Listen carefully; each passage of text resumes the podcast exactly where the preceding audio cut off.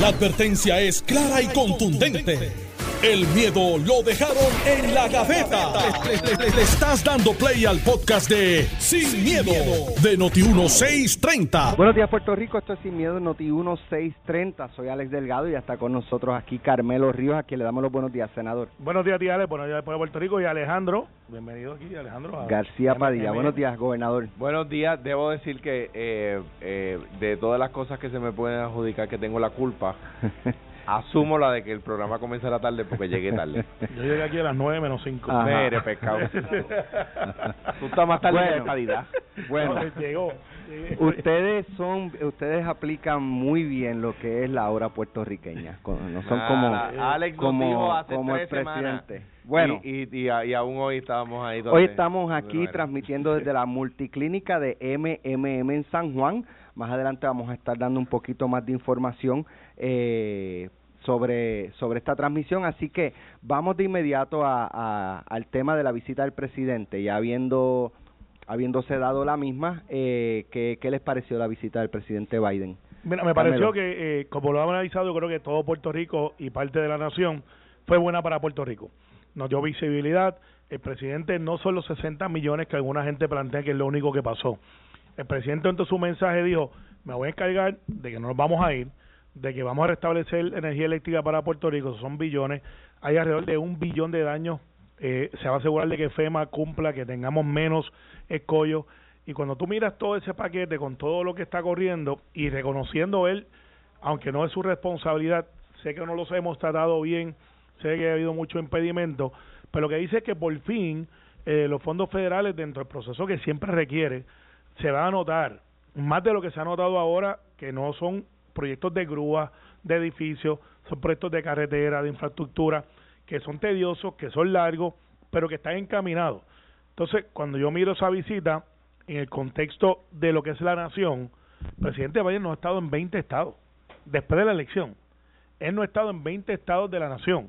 Así que venir a Puerto Rico, algunos plantean 3, 4, 5 horas, eh, les tengo noticias. Las visitas presidenciales no son de dos días él caminando por la calle. Él tiene un briefing, hace el statement, entra y sale. De hecho, muchos ni se quedan en los estados. Eh, van y por el mismo día regresan. Y nosotros, pues, dentro del proceso de desgracia que tenemos en el sur sobre todo, tenemos un presidente que está cumpliendo con lo que nos prometió, que es justicia e igualdad para los puertorriqueños, que somos americanos que vivimos aquí. Alejandro.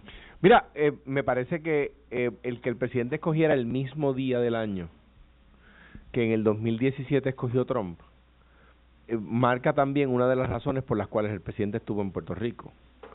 Eh, estuvo en Puerto Rico para decir, para reivindicar la presidencia, ¿verdad? Escuchaba más temprano con Normando al senador que era un análisis correcto. Estaba eh, una de las razones, no creo que sea la razón, pero una de las razones de la visita era reivindicar la figura de la presidencia, ¿verdad? En, en, en Puerto Rico. Y yo creo que, que como decía el gobernador ayer, el gobernador Pierluisi, eh, cuando el presidente dice no los hemos tratado bien, se refiere a la administración Trump, ¿verdad?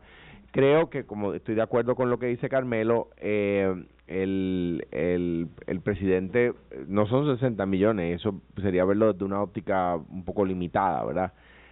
Muchísimo más, pero como decía ayer aquí en Noti1 y luego en Jugando Pelota Dura por la noche, también lo dije en Telemundo, la si los dineros que ya, eh, perdón, el, es un disparate, los dineros, el dinero no tiene plural, si el dinero que ya se ha asignado llega a los municipios, llega a donde tiene que llegar, tenemos dinero en Puerto Rico para construir un segundo piso. Tenemos dinero para rehacer la red eléctrica, para rehacer las carreteras, para arreglar los puentes, para mejorar la infraestructura, para adelantar la economía, para girar la rueda de la economía.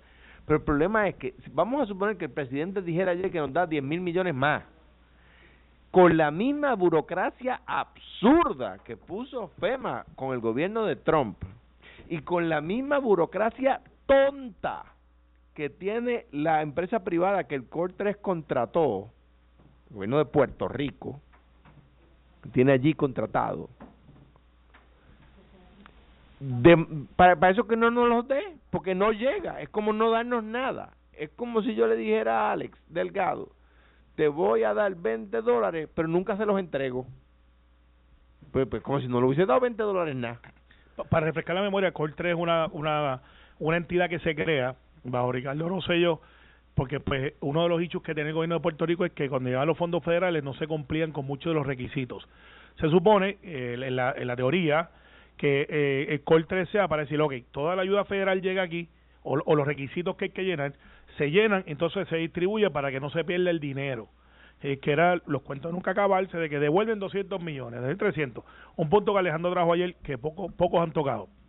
FEMA, el macheo si tú le dices a un municipio, te voy a dar 5 millones, el municipio tiene 3, no llega a los 5, y si me das los 5, entonces te doy 7, pues no se los diste porque no hay manera de tú poner los 5 millones para que te den los 10.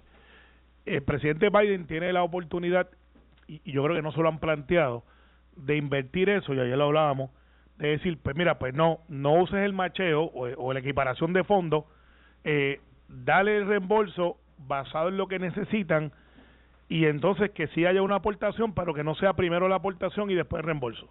O sea, como coger un prestamito. eh, pero y una vez se complete el proceso, pues entonces hacemos los créditos de aquí y de allá con la aportación estatal. O sea, empieza todo el proyecto y yo lo acabo. Eh, y eso ya hace más lógica.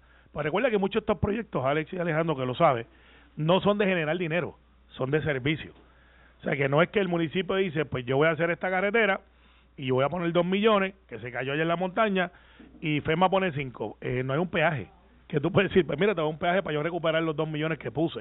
O sea, es un gasto con una inversión que redunda en infraestructura y economía y desarrollo. Por eso, uno de los anuncios de Biden que dice que no va a ser necesario el pareo eh, es súper importante. Eh, de vital importancia. Y escucho, ¿verdad?, algunos alcaldes populares y PNP decir contra yo quería que viniera a mi pueblo oye yo también quería que fuera a Cuamo verdad por supuesto pero pero prefiero a que vaya a Cuamo oye extraordinario oye sería un privilegio no pero mejor que la compañía esa que tiene el tres contratada libere los fondos y los chavos lleguen a Cuamo ¿cuál es la compañía? Este, te, acabo de escribir a Pato. Alejandro ya como tres días cayéndole encima es que pero no, no, no nombre. mira, mira el, el, el nombre público está ahí Alejandro Don Quijote de la Mancha. Don Quijote de la Mancha eh, comienza diciendo, en un lugar de la Mancha de cuyo nombre no me puedo acordar.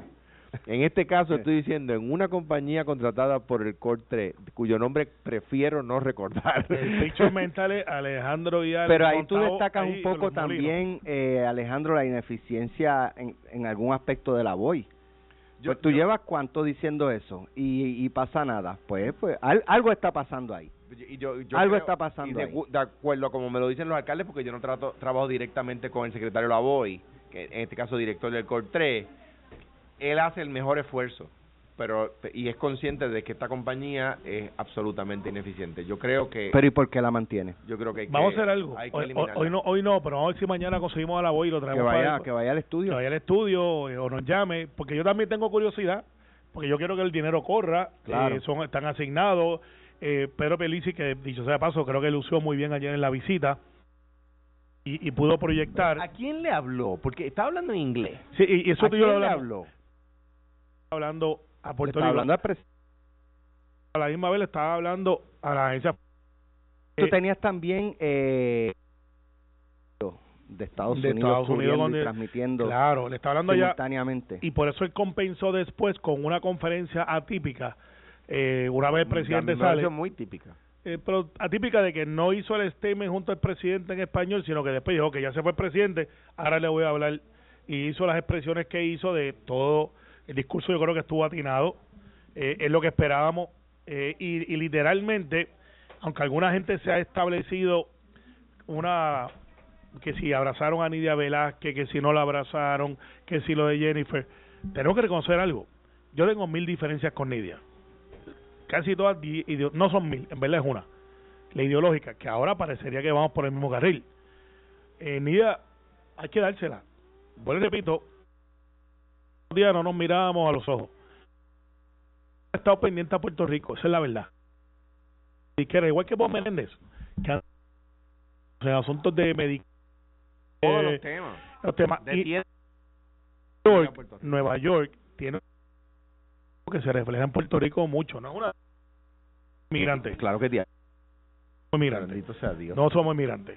Aquí los tejanos no tienen una diáspora. Dios mío. Pero eh, ciertamente Nueva York, y, y algo que nunca se ha O sea, que discutido. tú no quieres que la diáspora vote por Darren Soto. Eh, no, es que no somos diáspora, nosotros Pues no claro somos inmigrantes. somos diáspora, no, no, no somos ciudadanos americanos que nos mudamos Yo al no- yo- o sea, tú eres un americano que nació en Puerto Rico. Porque Yo yo, soy un puertorriqueño puertorriqueño con ciudadanía americana, que no es lo mismo. Pues no, no, es lo mismo. Yo soy No un puertorriqueño que tiene ciudadanía americana. Pues claro, por lo tanto tú no eres un americano hecho, que nació aquí. tú eres, tú eres peor que nació aquí, que está en el centro además de americano, también eres español. Que olímpico. Pero. Universo Por eso te digo, lugar. pues, En pues. segundo, pero quiere decir que el, que el universo no es centro. bueno, O sea, el universo existe. y de ahí se, se, se Entonces-. Eh, Los que están aquí en vivo, eh, esto lleva años, este, este Privilegio estar aquí. estar aquí con ustedes. Así que, nada, no Mira, se asusten. Este, vamos a hablar Yo cuando... quiero, a veces le doy besitos y todo. Eh, no, vamos, no vamos a hablar cuando regresemos de la pausa, eh, porque yo creo que se habló de, del setting, ¿verdad? De qué mensaje enviaba. Hay mucha gente que piensa que mira para allá, mira mira lo que ha hecho el alcalde de Ponce, Le que echaron la puso ahí culpa a unos Cruz. mira lo que ha hecho este Pedro Pierluisi que le pusieron unos genes, que es ridículo. Señores, cuando el presidente de Estados Unidos viaja a Después cualquier pausa. lugar, ellos toman control total de dónde se va a parar el presidente y qué va a haber alrededor del presidente y son mensajes que se envían Sí, generadores eléctricos y rollos de cable. Yo creo que eso es un reconocimiento Absoluto. de que para Biden la prioridad en estos momentos es el sistema energético del país. y eso lo escogen ellos. Al mismo tiempo, creo que la designación de la secretaria del Departamento de Energía, Jennifer Groundhog, creo que es, que es el apellido, eh, para supervisar la reconstrucción del sistema energético, hasta cierto punto envía un mensaje de desconfianza. ¿Por qué? Bueno, Les cuento claro. cuando regresemos No, de la pausa no, y ustedes me rebaten. Hablamos de Estás escuchando el podcast de Sin, miedo, de Noti1630. es bueno y es malo. Es bueno porque eh, esto pienso yo que puede poner una presión sobre las autoridades locales para que hagan el trabajo como hay que hacerlo. Pero al mismo tiempo eh, lo veo como un mensaje de no creemos que ustedes tengan la capacidad, no técnica, ni la inteligencia, ni las, ni las mentes para hacerlo, sino la madurez para hacer lo que hay que hacer. Y, y esto lo vemos cuando vemos a la autoridad peleando con Luma, Luma con aquel, aquel con este la autoridad, eh, echándole la culpa al negociado de energía, el negociado de energía peleando con Josué. O sea, eso se escucha y eso se ve en Washington. Y un poco es, eh, realmente ustedes no, no eh, ¿sabe?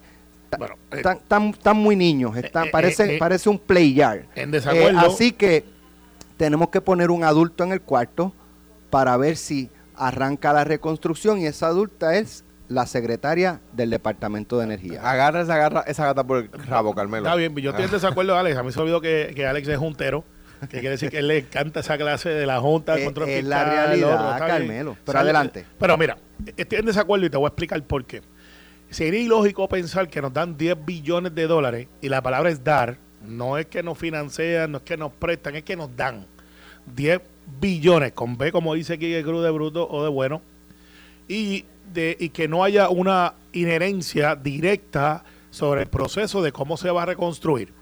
Dicho sea de paso, el, el- el- decir ahora voy a tener la agencia federal mirando de cerca es un facilitador. Yo escucho, escuché a Tatito Hernández decir, ah, yo escuché en Washington que nos estaban poniendo un síndico. Pues que ahora estaba en la tienda de souvenirs porque eso no es un síndico. En Washington, no es un síndico. Síndico tenemos en la reestructuración de la deuda de la Autoridad de Energía Eléctrica, literalmente, que está en una corte de quiebra. No nos olvidemos de eso. Así que el decir, yo voy a poner a la gente mía, que son los expertos, que son los que a veces pudieran poner los escollos con visibilidad sobre el proceso, porque ese mollero de hacer el proceso va a venir local, a quien se contrate, quien sea que sea. Pero si tú tienes visibilidad, ya te evitas un paso de tener que estar informando porque ellos tienen el proceso. Así que, eh, tomando como la métrica que se ha establecido que vamos a estar de 7 a 8 años reconstruyendo el sistema eléctrico de Puerto Rico, eso no quiere decir que se va a hacer mañana pasado, tampoco quiere decir que se va a detener. es que vamos a tener visibilidad de proyectos de energía renovable, de las Black Star que hemos hablado aquí, que es las los generadores que empiezan de inmediato para no tener lo que tenemos ahora, que es una turbina que está en las 24 horas en lo que empieza a dar vueltas para generar, que vamos a tener la energía en el norte para el norte, que vamos a cumplir con los MATS, que es unas multas que pagamos ahora para unas plantas ineficientes que no están en ley, pero cuando las prendemos porque tenemos que prenderlas, tenemos que pagar. Eh, no sé si se está pagando la deuda, pero creo que era billonaria la deuda también. Al final de Alex, es una buena noticia. No es un síndico, son facilitadores. Eh, y eso es parte de lo que no salió de la boca del presidente, de lo que representarían billones de dólares para Puerto Rico, pero que va a mejorar la calidad de vida tuya, la de Alejandro, la mía de nuestros hijos también. Pero yo, yo pienso, digo, utilizando o siendo quizás un poco más generoso con mis palabras, pienso igual que Alex. O sea, me parece a mí que el, que el, tema de cómo se ha manejado la, la, eh, la, privatización de la red eléctrica ha sido un desastre que ha llegado a Estados Unidos, ¿verdad? Eh, y recuerden que esto es llover sobre mojado allá. Recuerden que la, la, la, la primera, digamos, la primera, el primer escándalo de, en los últimos seis años que tuvimos sobre el tema eléctrico fue Whitefish, cuando el gobierno PNP le dio a una compañía de dos empleados la reestructuración, la restauración de la red eléctrica que tenía como oficina una cabaña en un bosque de Montana. Literalmente. No estoy exagerando. Literalmente. El camino para llegar a la oficina de Whitefish era un camino de tierra. Y le, y le dieron un contrato eh, de, cientos de millones de dólares para levantar la red eléctrica. Una persona tenía dos empleados, ¿ves? Entonces, eso yo recuerdo, en el Congreso nos preguntaban del tema cuando íbamos entre Irma y María. Eso fue incluso antes de María, eso fue para el huracán Irma. Eh, fue un balón hasta político y se le adjudicaba que Trump tenía que ver con eso, que de Casa Blanca había venido unas instrucciones. pero, eso, pero, eso como que nunca se quedó en el limbo. Eso no es correcto, o sea, se sabe que fue una contratación de la Autoridad de Energía Eléctrica, ¿verdad? Y eso fue un escándalo que sacudió al gobierno del PNP. Luego, ahora viene Luma. Y el servicio ahora es peor y es más caro. Y la gente lo sabe. Y en Estados Unidos lo saben. Y eso de la privatización no es como que la, la para, para los, los demócratas en Estados Unidos no es bien visto. No lo es. Entonces, el gobierno del PNP quiere ir a buscar la estadidad privatizando empresas privadas en, eh, públicas, públicas de Puerto Rico y la privatización de empresas públicas para los demócratas, no para los liberales, donde quiera del mundo, en cualquier lugar del mundo, no es bien visto. Es algo que no se ve bien, ¿verdad? Es que los estados tienen esta privatización. La Florida tiene Hadoop Energy, los, estados, Florida Power. pocos estados tuvieron alguna vez empresas privadas, eh, públicas generando energía. O sea que no fue que había públicas y las privatizaron, en algunos casos sí, pero en muchos de ellos surgió como una empresa eh, privada desde el día uno. Pero, o sea que digo que no es un modelo atípico para ellos, algo que ellos pueden ver y lo que aquí la generación, la competencia, pero no, hace falta. Pero no la privatizaron, era privada desde el principio, ¿ves? Entonces, ¿qué pasa? Eso para los Estados Unidos es escandaloso. Entonces, eh, eh, yo me acuerdo cuando como criticaban a Lisa Donahue y ahora Steinbeck gana más que Lisa Donahue y no, la, no lo critican y lo defienden, de hecho. El PNP se dedica a defender a Luma. Eh, eso, eso no es verdad. Claro que sí, en todos los foros. eso es lo que ustedes quieren montar en el aspecto político, está bien. Pero, pero dicho eso, dicho eso, pues mira, yo creo que más claro no canta un gallo. El presidente dijo, mire, ¿sabe qué? Le hemos dado un montón de cientos y miles de millones de dólares para restaurar la red eléctrica y no lo han hecho pues yo voy a poner a mi secretaria de Energía a supervisar el tema. Pero Alejandro, ¿dónde dijo eso? Yo sé que eso es tu interpretación, pero el presidente no dijo eso. Digo que más claro no canta un gallo. O sea, si, si, si, ustedes lo estuvieran haciendo muy bien, ¿por qué el presidente tenía que poner su secretaria de Energía a supervisarlos? Bien sencillo. Si lo, estuvieran haciendo perfectamente bien, ¿Por qué? necesitan supervisión? Porque el mismo presidente dice que por tres años no se había trabajado el asunto de los escollos y no nos habían tratado bien y que ahora en su administración él viene a asegurarse de que no estamos solos y que no nos va a abandonar. Eso fue lo que dijo. Su administración no empezó ayer, su administración lleva... Casi dos años. Lleva ya 19 meses. Entonces, de repente, ah, eh, ¿qué, ¿qué, pasó? Que se cayó del caballo en el camino de Damasco y vio la luz y, escuchó una voz que dice, este, Saulo, Saulo. No, el presidente sabe que ha sido un desastre y está poniendo a su secretaria de Energía a supervisar al gobierno de Puerto Rico, pero es que está, está, dicho claramente. No, no, yo creo que no está sujeto a interpretación. Claro que lo está. Bueno, pues, tan- tanto así que, que- que ha dicho que va a financiar, Y de- y de- eso es importante, 100% de la recuperación por los primeros 180 días. y, y- pero déjame decirte lo siguiente, Carmelo, que yo creo que eso que dijiste ahora es uno de los anuncios más importantes que hizo. Sí. Eso es correcto. Esos son millones de dólares adicionales. Déjame decirte algo, y, y no porque yo, yo, yo, como saben, yo no me dedico a defender al PNP. E- Eso que yo acabo de decir no es culpa de Pedro Pierluisi, eso, eso de la, de la, de- del desastre del humano, él, él es, es la visión de partido. Entonces, mira, que, que, el, el que el gobernador habló en inglés, yo no lo entiendo. ¿Por qué? ¿Por qué? ¿Tú, Yo- lo, tú lo entiendes? yo, yo entiendo lo que él dijo, yo no entiendo que lo haya dicho en inglés, porque él sabe que el 70% de los puertorriqueños no hablan inglés. Y a qué, o sea, el presidente iba a saber cuál es su mensaje. Es más, el presidente no vino a oír su mensaje en el micrófono, en la reunión privada que tuvieron. Ahí es que él da el mensaje. Entonces, no, a mí me parece, me parece, fíjate que después vino la, la- joven de los centros Solisolina Ferré. ¿Y qué hicieron? Dieron el mensaje en español y en inglés. Entonces, que me digan a mí que la Sorisolina, la gente de Sorisolina Ferré, podía dar el mensaje en español para los puertorriqueños y en inglés para los norteamericanos, y el gobernador no podía, no me parece, cor- no me parece No, no, correcto. no, no. Yo, eh, yo, yo sé por lo que tú El vas del ahí. gobernador duró como 5 a 6 minutos. Sí, que es, lo, que es lo necesario. Repetirlo en español serían 5 o 6 minutos más. Oye, un resumen. No sé. Un No, no. resumen. Yo creo que, que, que la discusión de si debió haber sido en español o en inglés es Eh, un está poco... claro que Pedro- La- es más, eh, no es ni, no es ni issue. Eh, Sí. a mi juicio, en la- en la- claro, uno lo lee en las A redes, no ve en los medios. a mi juicio, a mi juicio no es importante para los que entendemos inglés. Es que no he visto a la gente quejándose. Pues, No, pa- pa- mi- a, mira. a mi juicio no es importante para los que entendemos inglés. Para, la, para el 70% del país que no entiende inglés es Pues- importante. Pues yo no sé si es 70%, no tengo números para rebatirte. Eso es un dato de, pla- de- de- Eh, de- eh, planificación, no es Pe- un pero tú le, pre- Departamento tú, de le, tú le Educación. preguntas a esta generación los nenes nueva. en tercer Tú, grado no- Bueno, Alejandro, ese 70% es que estaban pegados escuchando el pre estaban, a- estaban bregando otras cosas. Por claro. eso es o sea, porque no Mira, estaban pendientes. eh, eh, pues, el gobernador estaba proyectando para los medios que habían de que nos pues a las 5 de la tarde él atendió lo que entonces es Claro, aquí- uno le habla a quien le importa. Por No, eso, Alex, yo hablo. no, mentira, no, no, de- sí, ustedes vean que yo tengo que ver todos los días. Pero así, así con todo eso lo quiero. Es mutuo, es. En el PNP le está poniendo el final a esa palabra. Lo quiero. A pesar de. no, no, otra cosa, pero mira. Yo creo lo que. quiero ver muerto. No, no, no, yo, yo te libre de eso. Este, ciertamente es positivo.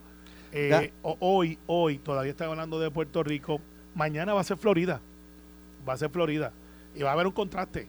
Eh, mañana va a ser interesante a ver cómo funciona De Santis, que va literalmente a combatir contra él. Eh, eh, que posiblemente. es un área republicana, dicho sea de Pero paso. tú crees que de- finalmente De Santis sea el candidato? Yo creo que ¿O Trump tú no ves lo a quiere Trump dar- todavía? Yo, yo veo a Trump con fuerza de base, llenando estadios, a pesar de todas las estadísticas en contra de él. Y De Santis tiene ahora un do or die. O sea, ahora es su entrevista de trabajo. Como él maneje el asunto del huracán, puede catapultarlo aún más o puede denigrarlo. Hay un elemento que falta ahí. Marco Rubio parece que no está tan cómodo en esta elección contra la congresista Valdemins y está ahora buscando ese voto hispano que, que él se supone que lo tenga por naturaleza, no lo tiene. Eh, porque hay gente que está molesta con él por diferentes razones. Pero ¿dónde está Rick Scott? ¿Alguien ha visto a Rick Scott? Que no tiene elección ahora, pero que es ex gobernador de la Florida.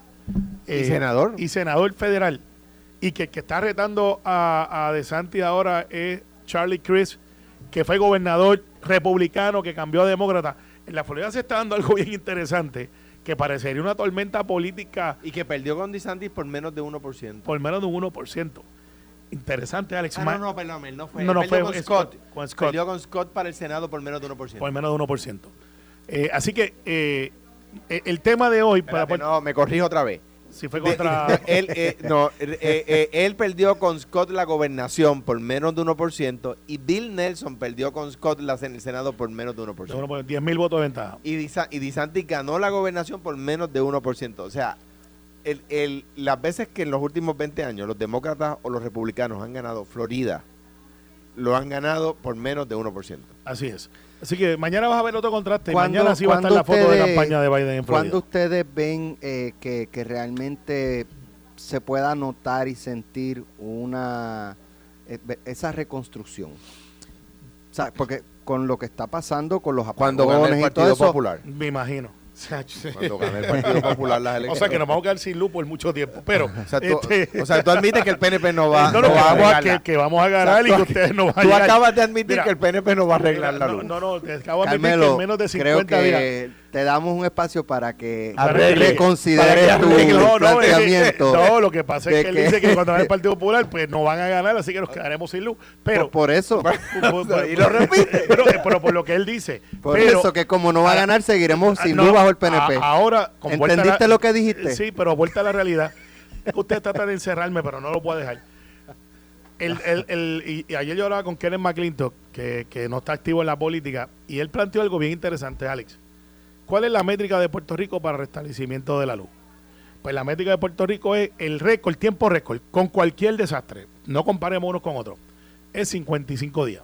Es que tú no puedes decir eh, el récord con cualquier desastre, no nos comparemos. Pues es que te estás comparando. No, no, no. estoy comparando, es que no puedo decir, si digo Hortensia, me va a decir, no, no fue lo mismo. Si digo George, no, no fue lo mismo. Pero es no hay un razonable desastre. que, en- que es razonable que en Loíza y en Río Grande y en Luquillo se haya ido la luz cuando allí no hubo ni lluvia. No, no, no lo es. No lo es. Pero si vamos entonces a la generación, porque tampoco es un capricho que alguien dice, déjame dejarlo sin luz. Cuando vamos, y tú has estado en el sur, porque tú vives por allí, bueno, no voy ahí, pero vas por allí y, y- Soy y- del sur. y eres del sur. La realidad de lo que vivimos nosotros en el norte de la isla no es la del sur. O sea, eh, hay gente que dice, no, no fue María.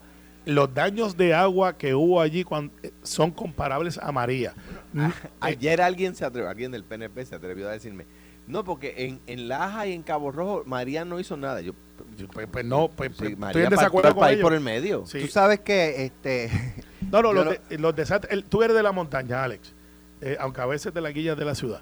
Este, tu pueblo te tengo lo, lo mejor de déjame decir lo mejor de no puedo decir mundo pero eh, Ale- Alex Delgado es de Jayuya. Eh, eh, y nacido orgullo mutuado y criado en Jayuya en Jayuya. En Jayuya hubo daños que aquí la gente no los está. Dice, no, todo el mundo habla Ponce, Salinas. En Jayuya hubo muchos daños y en Utuado también. Claro, pero mm, si bu- sigue, seguimos moviéndonos hacia el suroeste, pues por ejemplo hubo más daños que en Jayuya, en Sí, Maricao, en claro. Sabana Maricao, Grande, Sabana en Grande, Laja. San Laja.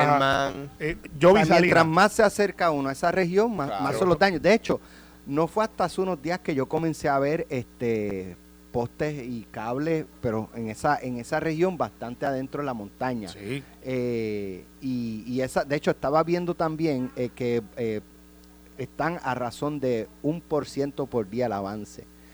Pues en, si esa, ya- en esa Pues remota. debe- si estamos en 90 y qué, 92, 93, creo que dijeron 93%, ahorita, 93. pues es cuestión de 7 días. Si, Toma- si sigue toma- ese ritmo en 7 días, Ok, eh, pues, en pues una vamos a- semana o menos deberías tener... Pues, pues a mi punto. Y, creo que se tardaría un poquito más. Pero vamos a ponerle que a un por ciento por día. O sea, ustedes van a seguir con esa cosa que nadie cree de que esta, han roto récord. No, de- no, de- es que el récord, el récord, malo o bueno, para mí malo, de, es de que después de un huracán, 55 días. Si nosotros podemos restablecer en menos de 30 días que todo el mundo tenga luz, pues, pues esa es la nueva métrica. Y la próxima debe ser que en menos de 30 días, si viene un huracán de uno o dos, que sea en 20. Pero para eso tiene que haber unas infraestructurales que no la tenemos ahora. Es que, no, es que yo creo que es un, eh, lo- es un argumento co- como un perro que se está persiguiendo a sí mismo. O sea, no, no podemos compararnos con otros eventos porque no eran iguales. Pero vamos a utilizar cuánto tiempo demoró el- la restauración en esos otros eventos. Pues, pues está comparándote. Pero es la única métrica que puede, tenemos. no puede, está bien, no, pero es que no, tú no puedes comparar lo que es tan distinto, ¿verdad? O sea, el, el, huracán Georges cruzó a Puerto Rico como un huracán, entró como un huracán categoriado y cruzó a Puerto Rico. El ojo medía 20 millas de diámetro, se movía 20 millas por hora y demoraba eh, una hora, una hora en pasar. O sea que eh, eh, no- nos cruzó. El, el, el huracán Hugo cruzó el noreste de Puerto Rico como huracán categoriado. El huracán Fiona Hortens, creo que fue por abajo. Fue el más y- que se pero pero no, to- no tocó no tocó Puerto Rico. Este pero, sí. pero, pero Entonces, o sea, para no efecto, puedes comparar. Pero para efecto de análisis. Además, a favor tuyo, o sea, lo vuelvo y lo digo, no puedes compararlo por elementos en contra de tu análisis y por elementos a favor de tu análisis, como por el hecho de que cuando Hortensia el sistema era más fuerte que ahora porque estaba menos deteriorado. O sea Pero- que pa- por, por más de una razón no puedes compararlo. bien, pero vamos a darle entonces a, a- a la comparable que no es comparable. ¿Cuánta agua cayó en Puerto Rico? ¿Sabes? En, en Fiona, desafortunadamente cayó más agua que en María. Entonces, pues sí, no hay techos que volaron como en, como en María. Pero hubo más daño de agua que lo que hubo en María. Eh, sitios que no se inundaban, Bueno. se inundaron. Pero, pero a los cables de luz que van por el tendido eléctrico le hace más daño el viento que la lluvia. Claro, pero entonces las No plantas como, que no se como un inundaban... amigo mutuo que me decía, es que llovía de lado y se le metía el agua a los no, transformadores. no. Un pero- amigo mutuo nos dijo eh, eso. Pues, pues, Lo te- quiero. Tenemos que hablar con él. Pero eh, lo que sí te puedo decir es que Josué mismo dice, mira, yo tengo plantas que yo decía, ¿y quién construyó una planta que se inunda? Cuando digo planta son las generadoras. Y me dice, es que ahí nunca se inundaba. Entonces dice, uy, hay que esperar que baje el agua para entonces empezar a bregar. Pues, como tú sabes, el agua y la, la electricidad no se mezclan. Así que eh, es lo que tenemos que mirar es que sí tenemos gente que está sin luz y yo los comprendo mejor que nadie. Yo me raspé 108 días en María con una persona encamada eh, en el mal llamado bolsillo, donde veintipico días antes de que me llegara a mí, le había llegado a todos los vecinos, en mi calle no había. O sea, yo los comprendo mejor que nadie. Y buscando diésel y haciendo fila. ¿Sabes? Eh, a mí nadie tiene que vender esa historia. Duro, pero ahora tengo que decirte que con las virtudes y defectos parecería que estamos más preparados que lo que Pero, estábamos pero antes. vea que, entonces, ¿por qué el Departamento de Energía tiene que venir a supervisarnos? Bueno, porque tenemos 10 billones de dólares. 10 billones de dólares que están ahí y que a mí me gusta ese. Y, esa- y- ajá, y- hay y 10 que se billones que están ahí y, y, y se tienen que usar. Y, Y a mí me gusta eso y porque usarlos el- como hace- usarlos con resiliencia, microredes, energía renovable y eso están los tiburones. en el Caribe siempre hay. Sí. En y más, y más hay. en Puerto Rico. Sí, pues en el Caribe Por- pero siempre por- hay. está bien, pero ¿y por qué necesitamos supervisión? No es supervisión, es ayuda dentro de lo que somos una colaboración de nación. Somos una nación, estamos juntos de la misma ciudadanía. ¿Sabes de qué estamos hablando? O queremos que estemos aislados nada más. Ojalá Carmelo. nos envíen mañana y digan, miren, además de eso, Carmelo, les voy a mandar se- 20 mil celadores más. Se ve, desde, Ojalá. se ve desde allá, y reitero, que no hay la madurez para remar todos para el mismo lado. Yo no lo pienso así. Ah, tú ves a Luma, No, la autoridad, no todos remando para el mismo lado. Yo, tú los cre- ves. yo creo que a tú nivel, los ves a, a nivel al gerencial. negociado, sí. Al negociado. Es que tienen que remar ti- todo. Tienen sus. Su, le dicen en inglés hidden miss. Ajá. Ha tenido aciertos, creo que es una, eh, creo que es un buen proyecto de Selhammy y Eduardo Batia. Sí, pero, pero en el proceso de reconstrucción lo que hay es un Royal Rumble. bueno, Todos contra todos. yo creo que, Josué contra Luma, Luma contra la autoridad. Yo creo que- eh, que Luma- El negociado contra la autoridad. Yo creo que Luma La autoridad contra el está negociado. estipulado que tienen los peores comunicadores que han existido y, y son motivos, son Las motivos de análisis. mirando Sí. para el lado. Eh, creo que, que después que Fermín empezó a hablar, la cosa empezó a bajar, como las aguas de los huracanes. Creo que eh, Josué es mejor comunicador y tiene conocimiento y tiene la credibilidad porque es de aquí. Sí, pero eso no, yo no estoy diciendo que si él se está comunicando. Parte Estoy hablando de la dinámica que, se sub- que tienen a cargo del sistema energético. El tema les puso un supervisor porque no confía. Le puso un Ajá, ayudante, sí. no un sup- No, le puso un facilitador, porque un supervisor tiene derecho de tomar decisiones. Para ayudar. No dijo para ver y pedir permiso. Eso es una junta, eso es otra cosa, eso es un síndico, eso lo tienen en otro lado, en la finanza, y, y literalmente tiene un director. Pero el decir ahora que tenemos un síndico en el secretario de Energía, o en este caso la secretaria de Energía, no, no es correcto. Bueno.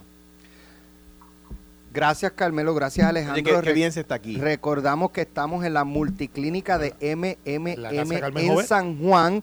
Aquí hay especialistas, mira, en cardiología, dermatología, endocrinología, farmacéuticos, ginecólogos, médicos, nefrólogos, neumólogos, neurólogos, nutricionistas, psicólogos, psiquiatras, reumatólogos, trabajadores sociales más. Llame, llame ahora mismo para citas al 787 522 2482 787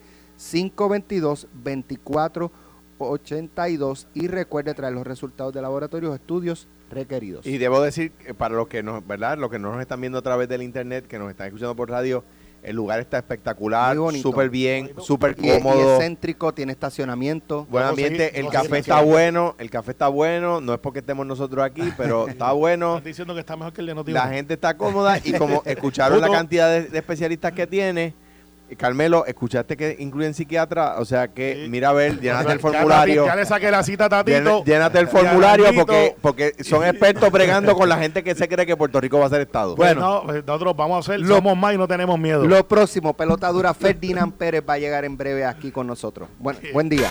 Esto fue, el podcast de Sin, miedo, de Noti1630.